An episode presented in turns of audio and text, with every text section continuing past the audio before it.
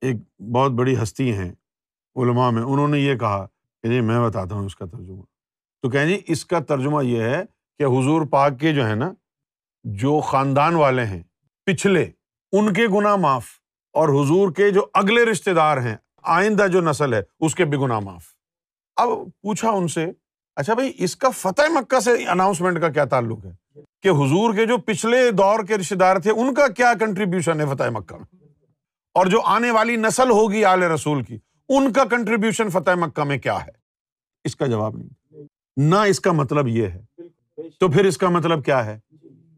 اس کا مطلب سرکار گور شاہی نے سمجھایا۔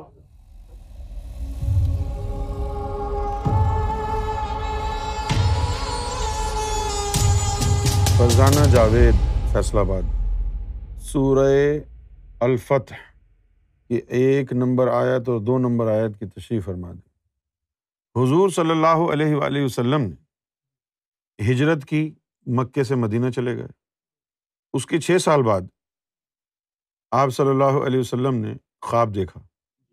اور خواب میں دیکھا کہ آپ اپنے صحابہ کے ساتھ مکے کی طرف جا رہے ہیں اور کوئی روک ٹوک نہیں ہے۔ بڑی خوشی خوشی جا رہے ہیں اور کوئی روک ٹوک نہیں۔ تو حضور نے اپنا یہ خواب صحابہ اکرام کو بیان کیا کہ بھائی میں نے ایسا ایسا دیکھا۔ صحابہ نے کہا کہ پھر چلتے ہیں۔ تو حضور نے کہا کہ چلو ٹھیک ہے، عمرہ کرنے کے لیے چلتے ہیں۔ تو حضور جو ہے کم و بیش ڈیڑھ ہزار آدمیوں کو لے کے اور مکے کی طرف چل نکلے۔ اب ادھر جب ان کو پتہ چلا کہ بھائی آ رہے ہیں، تو انہوں نے بھی تیاری کر لی۔ وہ بھی آ گئے۔ اور پھر مکے سے باہر ہی آمنے سامنے ہو گئے۔ یہاں انہوں نے مذاکرات کرنے کے لیے عثمان کو بھیجا۔ عثمان غنی کو بھیجا کہ جاؤ تم، بات چیت کرو۔ تو عثمان غنی کو انہوں نے پکڑ لیا۔ عثمان غنی کو پکڑ لیا اور آئے نہیں وہ۔ اچھی خاصی دیر ہو گئی۔ تو جب اچھی خاصی دیر ہو گئی تو حضور نے ایک درخت کے نیچے بیٹھ کے تمام جو صحابہ تھے ان کو کہا کہ بیت کرو میرے ہاتھ پر۔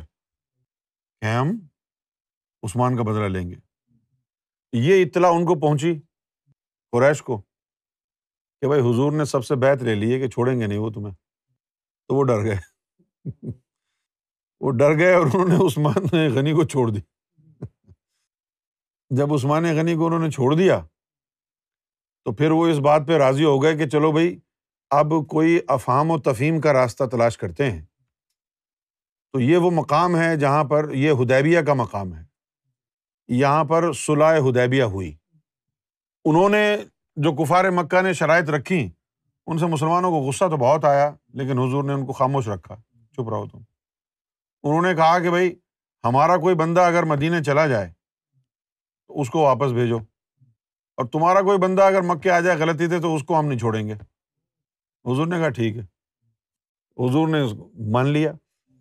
اور بھی بہت ساری شرائط تھیں۔